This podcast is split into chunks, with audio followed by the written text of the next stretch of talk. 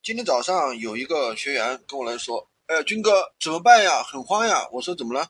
他说：“卖了一个床啊，卖了个床，一千八卖的，赚了三百多块钱。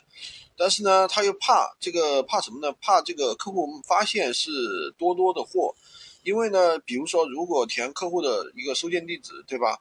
那么往往会客户可能会收到多多的一些短信啊，甚至。”客户的一些啊，反正就是莫名其妙的能够看到这个多多的一个信息。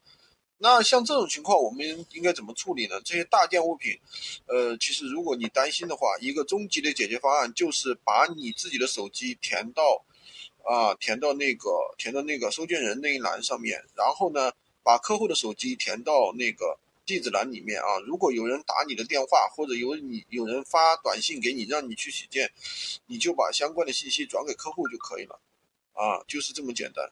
然后呢，如果说，呃，当然了，大件物品虽然香，但是一定要注意啊，要跟客户确认好一些东西，就是什么呢？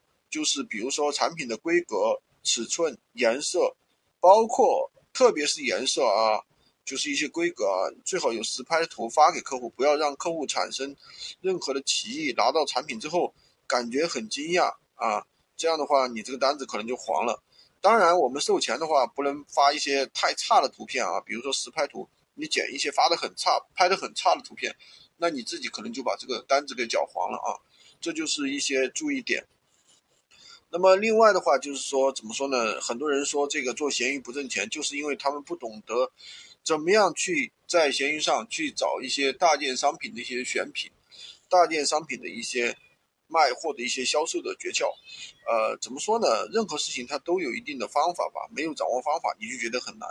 喜欢军哥的可以关注我，订阅我的专辑，当然也可以加我的微，在我头像旁边获取闲鱼快速上手笔。